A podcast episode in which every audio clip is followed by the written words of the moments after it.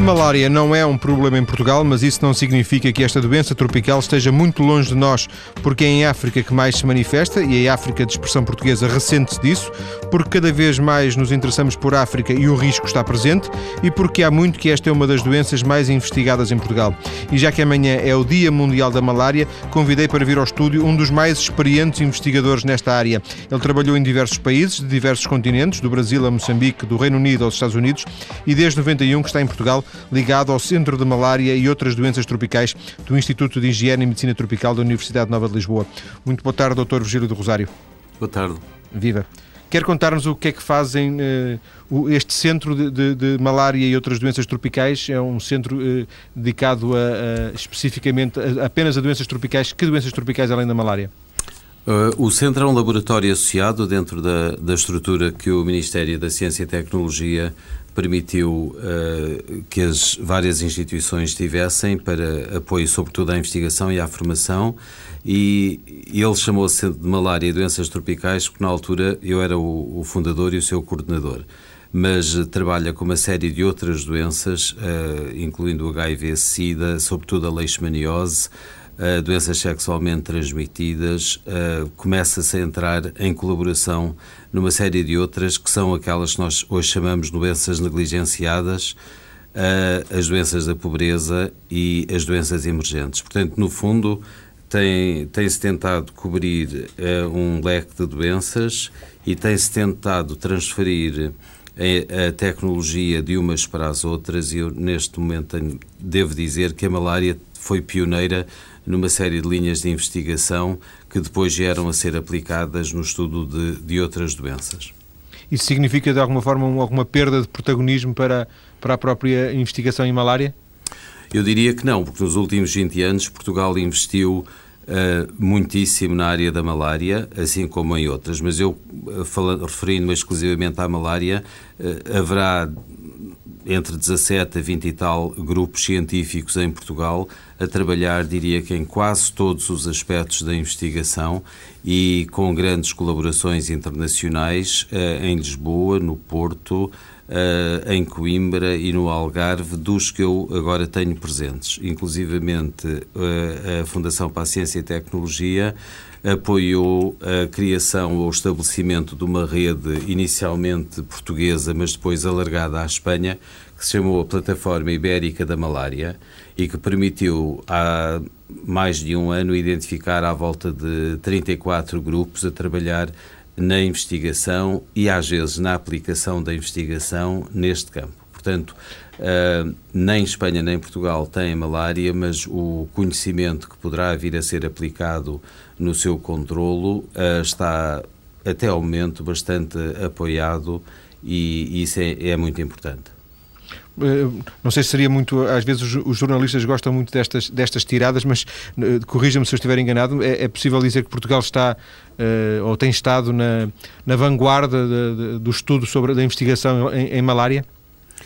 Hum, eu, não, eu não gostava de utilizar essa expressão porque muitas vezes para se estar na vanguarda... Tal o empenho que o país tem demonstrado a vários níveis nesta, nesta Sem doença. dúvida. Eu diria que temos, eh, tem havido grande apoio, mas nunca se esqueça que muitas vezes para se estar na vanguarda eh, há três, penso, palavras fundamentais. Sustentabilidade dos programas, financiamentos a longo prazo, porque a maior parte das vezes os projetos ou as bolsas de formação são a curto prazo e, e quando se fala em empenho, uh, digamos, nos últimos anos e, e, e no futuro, é, é, preciso ver até que ponto é que toda a produção científica depois uh, tenha uh, consequência. Por exemplo, se eu comparar Portugal ao investimento que se faz hoje nos Estados Unidos, ou que já se fazia nos Estados Unidos, que, por terem tido a guerra do Vietnã, fizeram os grandes investimentos na área da malária. Eh, foi, sobretudo, de um objetivo e um interesse militar reduzir a, a mortalidade e a morbilidade dos soldados que estavam no Sudoeste Asiático. Uh, o financiamento era gigantesco. Portanto, é, é um bocado difícil dizer-se vanguarda, mas os resultados científicos que Portugal tem produzido são relevantes e têm sido de utilidade. E eu acho que isso é que é muito importante de, de mencionar. Eles e, não passaram despercebidos, por exemplo, para o Brasil, eles não passaram despercebidos para os Estados Unidos e, e, e Portugal investiu muito na formação de jovens uh, estudantes de doutoramento no exterior, sobretudo na França, na Grã-Bretanha uh, e nos Estados Unidos. Isso foi, é, é, muito importante. Há uma grande mão de obra portuguesa a trabalhar lá fora em aspectos ligados à malária, às doenças da pobreza e às doenças negligenciadas até certo ponto. E, uh tanto quanto é do seu conhecimento, e eu sei que, que, que o seu conhecimento nesta área é, é, é bastante grande ao nível do, do, que se faz eh, noutros países, eh, um pouco por todos os países, eh, digamos, desenvolvidos, existe a preocupação, mesmo não, não tendo diretamente preocupações com a malária, de estudar a malária? Falou na França, falou um, nos Estados Unidos? Eu diria que a União Europeia, em geral, tem a grande parte dos países, incluindo os que entraram recentemente na, no grupo, têm atividades ligadas à, à malária. Uh, uh, se há agora uma, um, um, movimento importante, é o movimento da criação de redes e de reduzir as duplicações ou a multiplicação de projetos uh, parecidos, até porque penso que a economia de verbas obriga a isso e, e existindo uma, um, um, sistema de comunidade a nível europeu, eh, é fundamental que haja maior intercâmbio de informação científica e de tecnologias. Portanto, eh, todos os países, inclusivamente, que tanto quanto me recorde, depois da independência dos países africanos de língua portuguesa, houve muito trabalho, por exemplo, da parte dos países nórdicos de malária em alguns dos PALOP, sobretudo da parte da Suécia e da Dinamarca, que tinham fundos, uh, sobretudo, para a área da, da investigação da malária. Se me permite, acrescento que muitas vezes esta investigação era associada a, a, outras linhas indiretamente relacionadas com a malária, que eram, os, por exemplo, a área materno-infantil, era a área da educação uh, e, portanto, estudos sociais que são fundamentais muitas vezes para melhor implementar os resultados da investigação.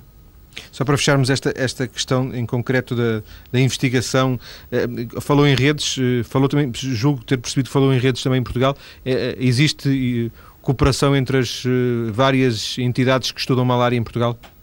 Uh, eu diria que sim, no sentido em que todos se conhecem. Quando houve a oportunidade de fazer a reunião da Plataforma Ibérica da Malária, uh, a maior parte, diria, dos investigadores estiveram presentes e trocaram impressões. Uh, de uma forma geral, nós todos sabemos quem são uns e outros e, portanto, podemos. E sabem o que, é que o, que é que está, o que é que cada um está a fazer, basicamente? Sim, isso é, isso é muito importante, é saber quem é que faz o quê e aonde e não haver necessidade de estar a duplicar a investigação eh, porque isso hoje já não faz sentido.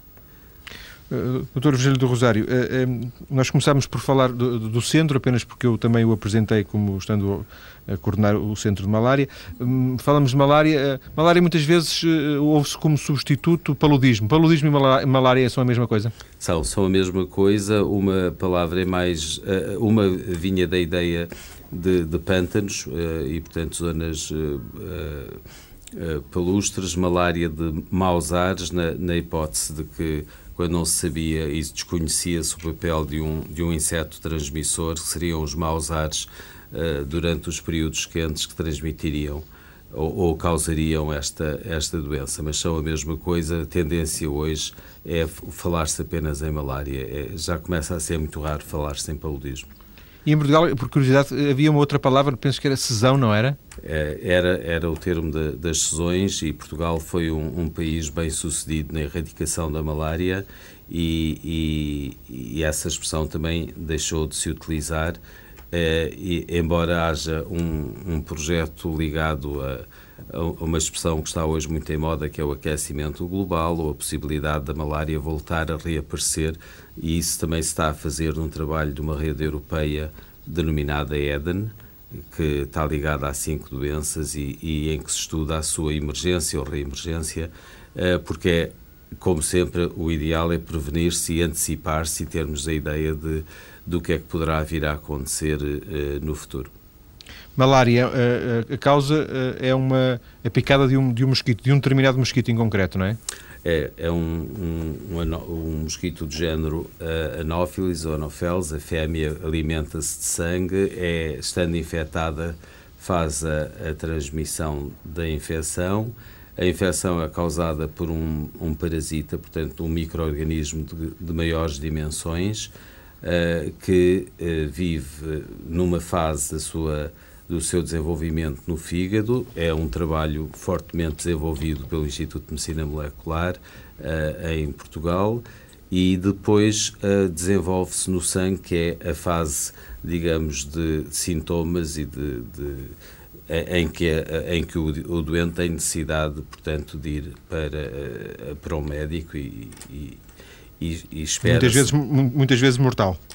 Uh, sim, uh, normalmente considera-se uh, que tem sido até cerca de 10% a mortalidade, ou seja, do grande número de pessoas infectadas, há umas que estão infectadas e, por motivos diversos, não mostram sinais clínicos e, portanto, costuma-se chamar a esses casos os, os casos de infecção sem sintomas ou assintomática da malária. Há os que têm sintomas, os, os bases que são febres, dores de cabeça, mal-estar, mal-estar maior ou menor e, e que é a malária eh, portanto, com a sintomatologia usual, e depois aparecem os casos que caminham para, para a situação mais grave, que é a malária, a morte por malária cerebral, portanto, em que já aparecem uh, sinais de coma e sinais uh, nervosos uh, fortes ou anemia e que também uh, causa a morte. Mas normalmente nos estudos de epidemiologia, portanto estudos gerais, co uh, costuma-se dizer que a malária causa a morte a 10% da, dos infectados. Da população. da população. Depois das notícias vamos voltar à conversa, vamos conhecer mais sobre as causas, tentar saber, por exemplo, porque é que tarda, se é possível falar numa vacina. Até já. Porque amanhã se assinala o Dia Mundial da Malária. Estamos hoje a falar desta doença que afeta dezenas de países em quatro continentes. Basicamente, apenas a Europa está um pouco salvaguardada.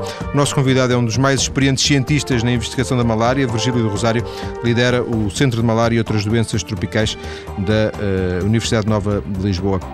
Doutor Virgílio do Rosário, uh, disse, falámos um pouco na primeira parte, de, fizemos um pouco da caracterização em termos de investigação. Uh, imagino eu que sejam muitas décadas a investigar a malária, mas uh, não sei se vou dizer um grande disparate, com poucos resultados práticos. Um, pois, eu, eu se olhar para os dados da Organização Mundial de Saúde e comparar a mortalidade no mundo em 65 e em 2006, na verdade os números aumentaram. Isso tem a ver com uh, várias coisas. Uh, eu tentarei ser uh, suave na forma como as apresento. Primeiro, a qualidade da investigação subiu imenso, até porque as tecnologias passaram a ser muito superiores ao que havia por volta de 65 porque para haver controlo ou erradicação da malária é preciso haver toda uma estrutura de sistemas de saúde capazes de aplicar as ferramentas para controlar ou erradicar a doença ou a infecção. E provavelmente era mais fácil antes do que é hoje, porque se nós olharmos em termos geográficos as migrações, por exemplo, dentro do continente africano, que é o mais sofrido, uh, são muito maiores. As situações dramáticas de catástrofes ou guerras civis impedem que as organizações possam uh, funcionar. E, portanto, lamentavelmente, e se eu não estou enganado, ano passado só houve quatro países que disseram ou que informaram que tinham reduzido realmente o número de casos de malária nos seus países. E, e, apesar de toda a investigação e todo o investimento, continua a ser uma situação uh, uh, muito dramática. O outro ponto que, e eu não estou a indicar uh, nenhum país em especial, é que a transformação de uma leitura de um, de um documento científico ou em decisão, o apoio a uma decisão política, pode vir, obviamente, da Organização Mundial de Saúde, que é aquela que melhor transmite a todos ao mesmo tempo no, através do seu fórum, ou pode vir até através dos trabalhos de investigação em cada país e que, eh, até certo ponto, podem ter alguma influência sobre os, os, diversos ministérios que podem estar ligados a um trabalho sobre uma doença que não é só a malária. Portanto, aqui eu acho que se deve ver que é óbvio que o Ministério da Saúde é importante, mas depois aparece o Ministério da Ciência e Tecnologia que apoia a investigação, que é muito importante. Depois, se houver Ministério de Assuntos Sociais, também é muito importante. Se houver Ministérios dos Negócios Estrangeiros ligados ao envio de, de, de, de técnicos ou, ou, e outros para outros lugares, também é muito importante. E, portanto, existe toda uma complexidade que não tem a ver necessariamente com a ciência, mas com a aplicação da ciência. E isso em nada eh, nos diz que a qualidade da ciência é baixa. Aparece a outra situação, que é as estruturas que fazem parte destes ministérios, em alguns continentes, mudam regularmente ou mudam frequentemente, ou mais frequentemente do que esperado ou desejado, e, portanto, isso também pode dificultar um bocadinho a transferência de conhecimento de uma estrutura para, para, para outra. Eu estou a falar isto, neste caso, onde existe a doença e onde ela é mais grave. Portanto, neste momento, toda a gente diz, e com alguma razão, a África é uh, realmente o, a região ou o continente mais, mais sofrido e é onde se deve uh, atacar a doença com mais força. Depois aparece uma situação que também não é muito científica e que é que as estruturas africanas têm que existir e começa a haver grandes investimentos nesse sentido, que é que a infraestrutura não seja europeia ou americana ou mesmo naquilo que hoje se diz China ou Índia, que são os grandes uh, as grandes uh, estruturas políticas em, em, desenvolvimento, incluindo o Brasil, etc. Aquilo que se chama a colaboração Sul-Sul. Mas se estamos a falar do continente africano, é o continente africano que tem que tomar decisões, é o continente africano que tem que trabalhar a nível regional e tem que ter as suas infraestruturas de trabalho na área científica. E nós sabemos, e também não é culpa dos cientistas, que há muitas vezes fuga de cérebros, eles uh, vão trabalhar para outros sítios, vão uh, estudar ou aperfeiçoar-se noutros locais e nem sempre uh, regressam aos Ficam seus em países. África. Portanto, um, é, tem razão, se dermos a volta e começarmos ao princípio, o número de mortos hoje, e, e, é capaz de haver melhor registro de dados, é tão grande como há 40 anos atrás, e nesse aspecto é, é lamentável. Mas em termos científicos, hoje, por exemplo, quando se fala muito em vacinas e medicamentos, etc., e muitas vezes uh, acusa-se, uh, não corretamente, a indústria de não dar grandes apoios, etc., mas produzir um medicamento capaz e apto custa muito dinheiro e tem que passar por toda uma série de regras. Hoje liga-se muito, muito, muita importância às comissões de ética dos próprios países, portanto, não é só chegar e fazer um ensaio e vir-se embora. Hoje liga-se muita importância à transferência de tecnologia e quando se chega aos locais onde ela poderá ser aplicada, deverá haver uma explicação às populações-alvo do que é que é essa tecnologia. E houve também a experiência de algumas situações que pareciam muito boas, mas quando toda a estrutura externa saiu, nada ficou. E as populações-alvo queixaram-se que a vantagem de os ter tinha deixado de existir, porque realmente, muitas vezes, nem que seja a, infraestrutura de saúde base está lá e depois as pessoas saem e, e, e normalmente são estrangeiros. E aqui é o ponto crucial: o que é que houve de formação local e de sustentabilidade dos locais que foram formados. Portanto, a malária eh, tem sido, até certo ponto, penso eu, um bocadinho o exemplo de tudo o que pode acontecer e nesse aspecto eu acho que uh, é um bom exemplo porque há, há, há todo este tipo de, de experiência que, que, e que está referida, que está descrita e, portanto, a Organização Mundial de Saúde e a própria União Europeia, uma série agora, agora há, há dezenas de, de, infraestruturas, inclusivamente o mais conhecido e reputado agora, Melinda Gates e Bill Gates, apoiam uh, o, estes trabalhos. Há um. Diga. E ia lhe perguntar. Uh, no, no, no, limite, uma, uma espécie de, de, quase do alquimista, mas era, era uma, vacina, encontrar uma vacina é, seria a, a, grande solução? Porque erradicar o mosquito, se calhar, é, é, é impossível, mas talvez uma vacina consiga tornar-nos imunes ao mosquito. Eu não, lhe posso dar, eu não lhe posso dar a resposta como se calhar gostava de a ter, mas vamos, vamos pôr a, situação de outra maneira. Na Europa radicou-se a malária. Ora, foi possível. E o ciclo de vida do parasita é o mesmo. Portanto, em termos biológicos, o ciclo é o mesmo.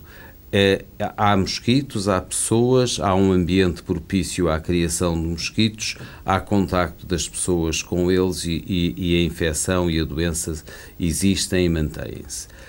Um, a infraestrutura de trabalho que, que pensa numa vacina, a, a, vacina é, hoje há, há, penso pela revisão bibliográfica que há pelo menos 50 potenciais candidatos a vacinas, Uh, e. E periodicamente é como... aparecem notícias a dizer de fulano tal, não sei de onde, apareceu com uma, uma vacina, não é? É, houve a, a vacina uh, do professor Patarroio, que foi extremamente reconhecida durante vários anos como a, a, potencialmente mais importante, hoje haverá outras. Há umas que parecem dar resultados, mas o próprio mecanismo da ação não está bem explicado, e é óbvio que a vacina é uma palavra mágica que deverá eh, considerar-se que ela deve existir e deve ser aplicada. Se nós quisermos ser, portanto, e, e, somos positivos, e os financiadores também o são, porque consideram que a vacina é fundamental, e, uh, as pessoas que fazem investigação a nível social poderão pôr outras questões, quer dizer, existe uma vacina, mas também se deve investir na educação, deve-se investir na melhoria das condições de habitação das populações que, que vivem nestas áreas ditas de pobreza, deve-se investir eh, na higiene, deve-se investir numa série de programas que até podem ser de, de, não de televisão, porque nem todos os locais em África têm acesso à eletricidade, mas, mas através da rádio. E eu, portanto, penso que a vacina em si pode aparecer, ela será aplicada. Agora, eu tenho dúvidas é que ela seja aplicada a toda uma população. Se ela for uma vacina que reduza, uh, digamos, a concentração, a carga parasitária das pessoas infectadas e, portanto, uh, reduza consequentemente o, o, os sinais clínicos e a pessoa não passe muito mal e não morra, é um grande avanço. Mas para um organismo responder a uma vacina, deve-se considerar que a pessoa tem que estar adequadamente nutrida é? para poder dar resposta à, à, àquela vacinação. E, e, por isso as pessoas que trabalham na vacina até pensam sempre no pacote das vacinas infantis e é preciso ver também se é uma dose de uma inoculação apenas, são duas, são três, quantas vezes é preciso inocular. E agora, se nós não falarmos em vacina e olharmos para o parasita em si, é um parasita extremamente plástico que muda de forma e que, à medida que muda de forma, também se defende porque invade as células e está dentro das células do próprio uh, organismo que ele invadiu e, portanto, uh, existe toda uma complexidade de respostas e, e, e, a imunidade, ou seja, a resposta de defesa do organismo contra o parasita, tem que ser adequada. Uh, portanto, a parte científica de se estudar a, a resposta imune é fundamental, não só para a malária, mas para uma série de outros organismos também, digamos, micro-organismos de maiores dimensões. Não estamos agora a falar de bactérias nem de vírus, estamos a falar de micro-organismos de maiores dimensões. Portanto, a vacina sempre existirá como um, um, alvo, é preciso obter uma. Uh, quem a vai utilizar é, será uh, depois, obviamente, um, um, segundo procedimento. Mas eu estou convencido, e olha, não havia vacinas quando a Europa erradicou a malária, havia toda uma outra infraestrutura de trabalho diferente e na altura também é preciso acrescentar, não havia resistência aos medicamentos e hoje ela está extremamente disseminada por motivos vários, mas a principal de todos é a capacidade do parasita sobreviver uh, uh, com alterações que nós chamamos-lhe mutações no seu conjunto de genes que lhe permitem sobreviver à presença do medicamento no sangue. Não é? Isso... Professor, nestes, estes anos que tem estudado a malária, como observador, uh, do, do, também, tanto quanto é do seu conhecimento, a, a malária confin, confinou-se em termos geográficos.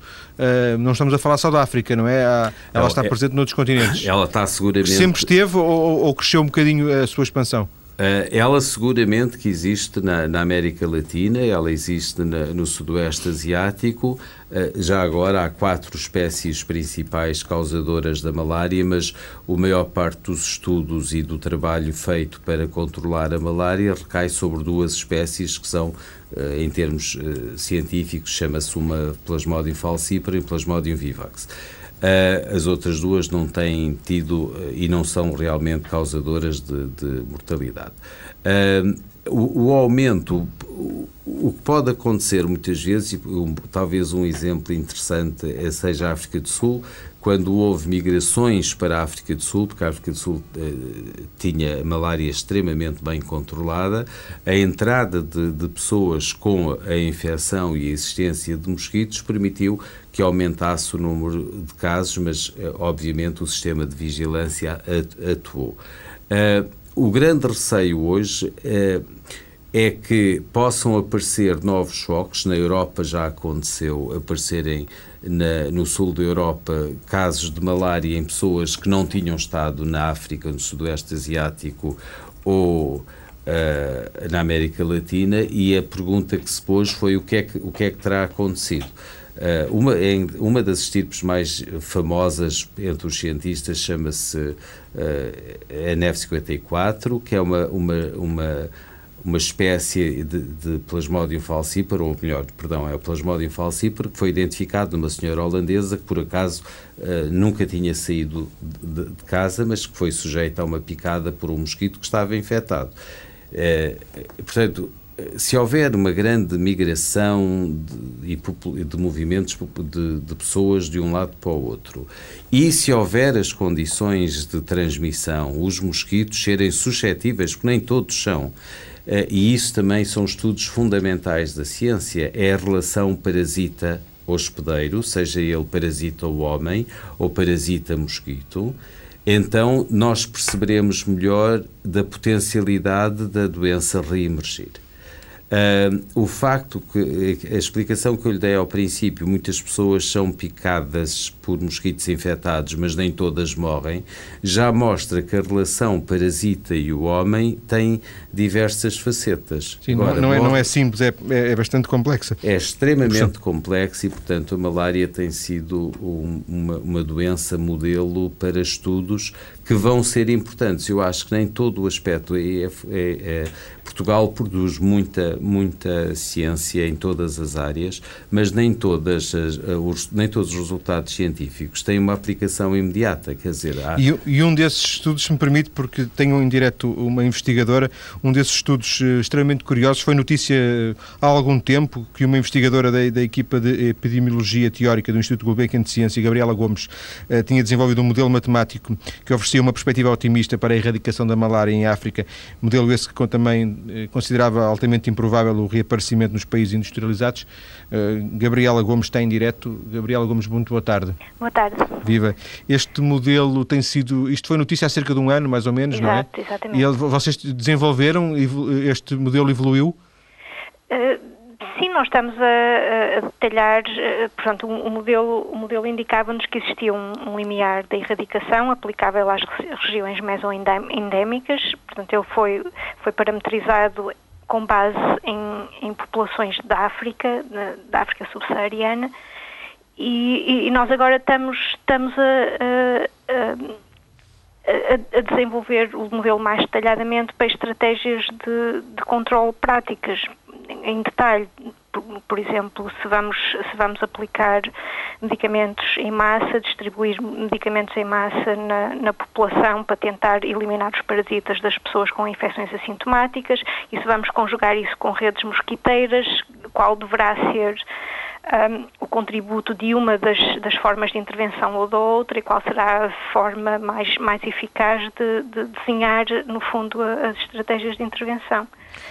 Esta é uma área extremamente curiosa porque, no fundo, vocês são, são teóricos, não é? Uhum. Mas que intervêm, eh, não diria de uma forma prática, porque se calhar as duas coisas são incompatíveis, mas vocês tentam que modelos, não sei, matemáticos, uhum. ajudem no terreno a tomarem decisões, por exemplo, decisões médicas e decisões políticas? Sim, portanto, os modelos, que claro, têm que ser sempre vistos como uma visão simplificada da realidade, mas no fundo ajudam-nos a, a, a a definir alvos, portanto, eu, se, eu, se, o meu objetivo é eliminar a, a, malária de uma determinada população em 10 anos, eu vou ver qual é a melhor forma de, de, de atingir esse objetivo.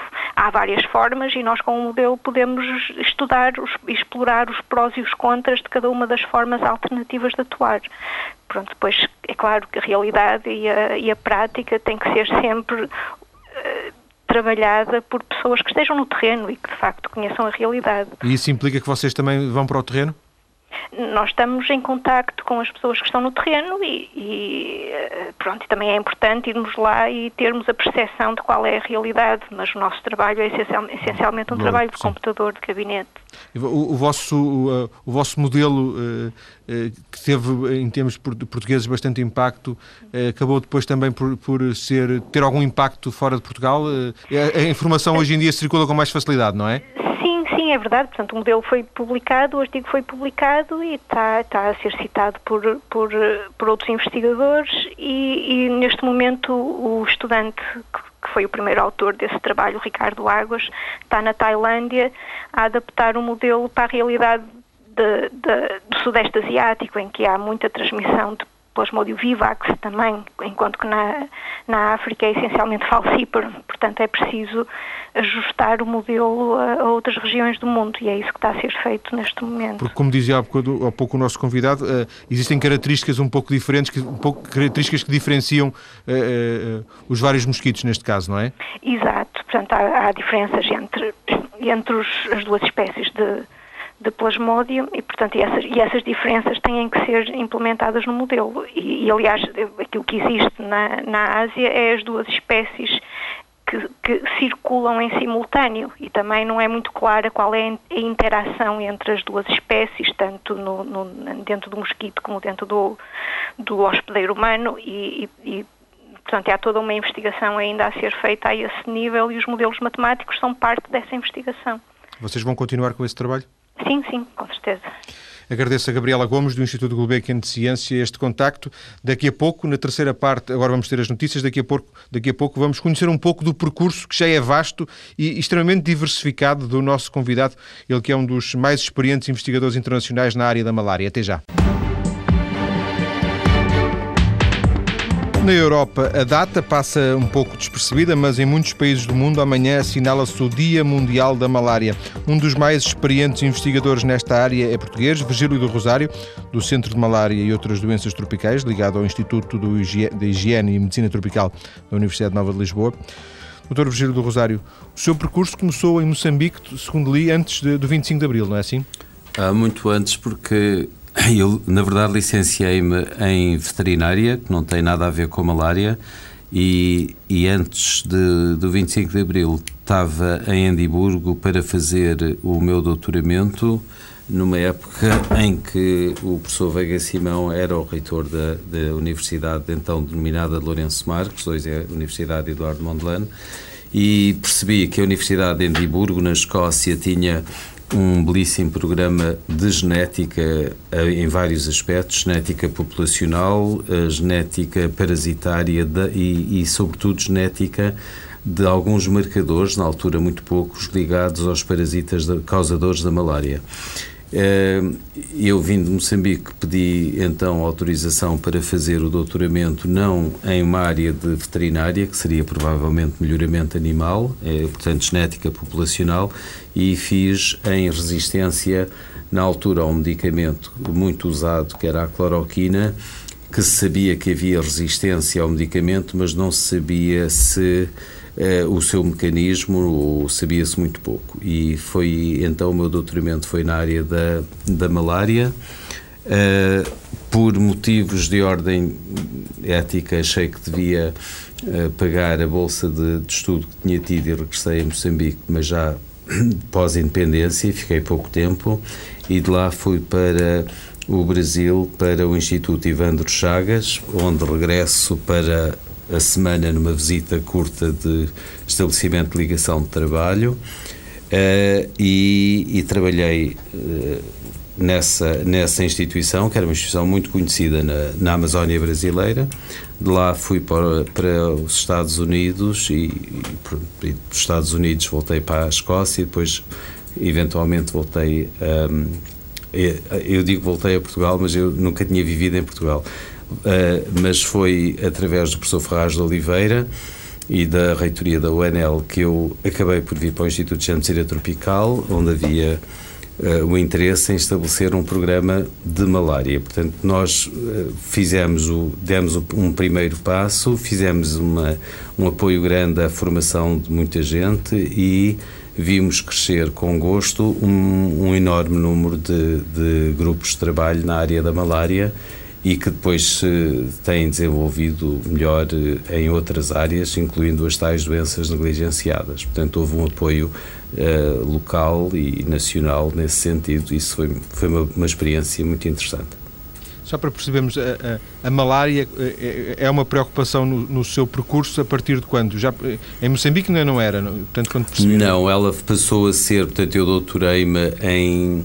Eu doutorei-me em 76, uh, portanto, nessa altura já era uma preocupação, mas tinha sido, sobretudo, uma preocupação de interesse laboratorial. Uh, sendo veterinário, não tinha contacto com, com, populações no sentido de, do seu aspecto clínico, mas quando trabalhei, por exemplo, no Ivandro Chagas ou noutros lugares, mas sobretudo no Instituto Ivandro Chagas, houve um, um, sempre uma ligação à parte clínica através da equipa clínica que existia. Uh, havia na altura uh, um ensaio de um outro medicamento que foi usado, que era a mefloquina, e a mesma cidade onde eu estava tinha um grande ensaio da OMS que eram os ensaios clínicos para o uso da mefloquina e, portanto, eu trabalhava muito com o doutor eh, José Maria de Souza, que era o responsável por esse projeto. Portanto, ele tinha, dava um enorme apoio na parte clínica, na colheita de material e nós fazíamos na altura aquilo que era a diversidade parasitária, que não era um conceito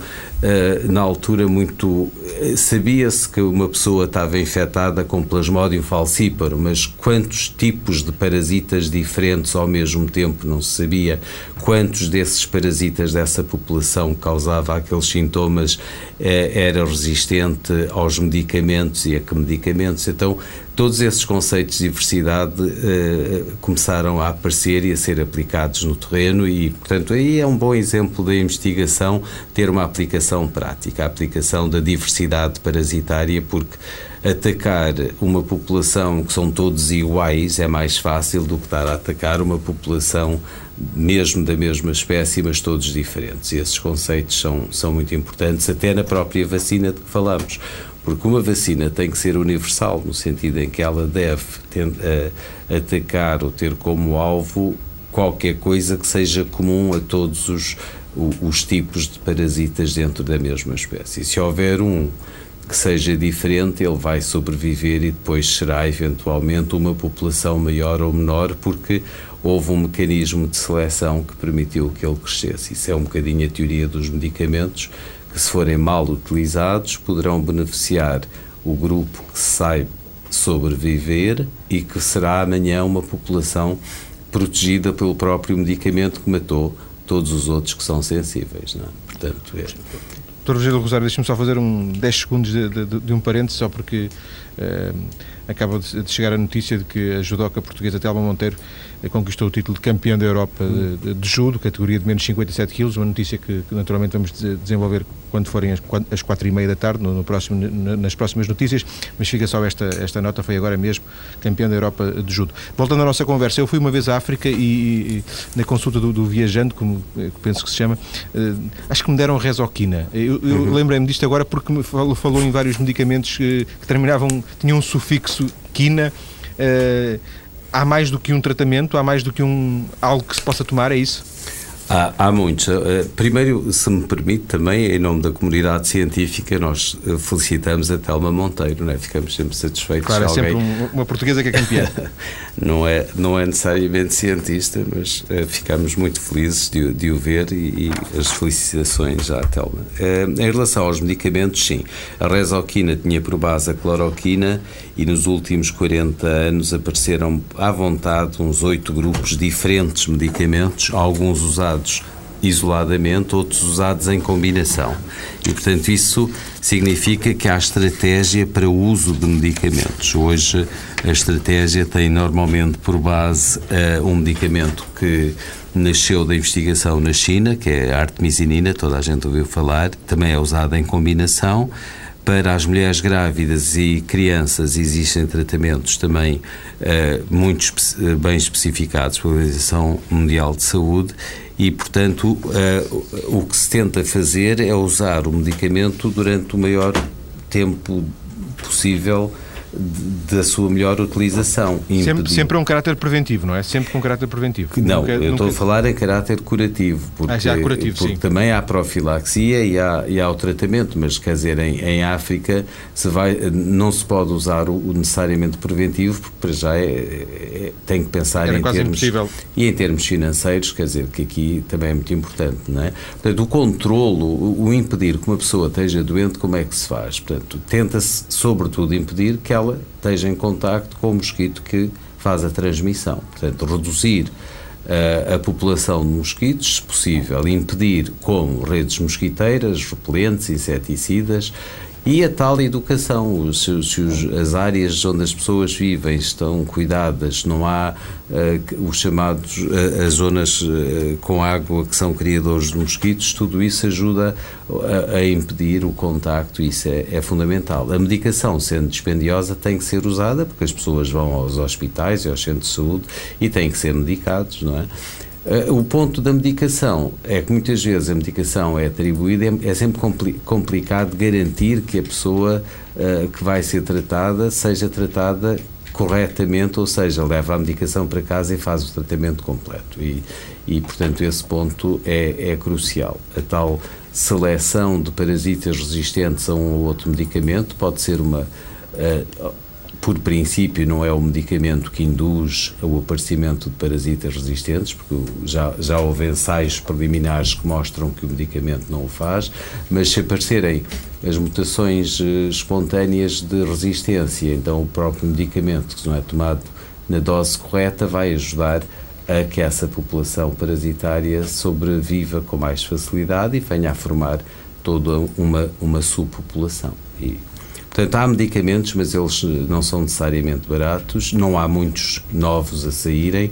E, e a situação de previsão do futuro é reduzir, embora muitas vezes apareçam uh, relatórios pessimistas a dizer que a mortalidade em, em 2015 poderá ser maior do que aquela que é esperada. Portanto, neste momento, uh, por isso é que se fala muito então do tal aquecimento global e das consequências do aquecimento global, mas... E a tal com... possibilidade de voltar a aparecer uh, em, em, zonas, em zonas onde está agora erradicado, é Eu penso que os sistemas de saúde estão extremamente sofisticados hoje e são capazes e competentes de identificar um foco e imediatamente eliminá-lo. Esse ponto é crucial. Qualquer país hoje tem, tem uh, o grupo científico capaz de o fazer, tem as ferramentas e, portanto, desde que tudo seja identificado atempadamente, seja possível uh, fazer o, o, a eliminação do foco.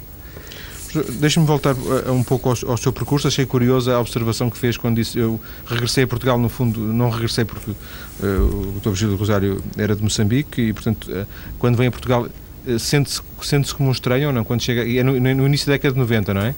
Uh, sim, não, eu penso que a língua, a cultura geral, o ter feito um liceu que era universal, uh, uh, o nunca ter deixado de falar português onde quer que estivesse, porque em todos os lados encontrei a comunidade portuguesa e no Brasil, obviamente, era uma comunidade muito receptiva.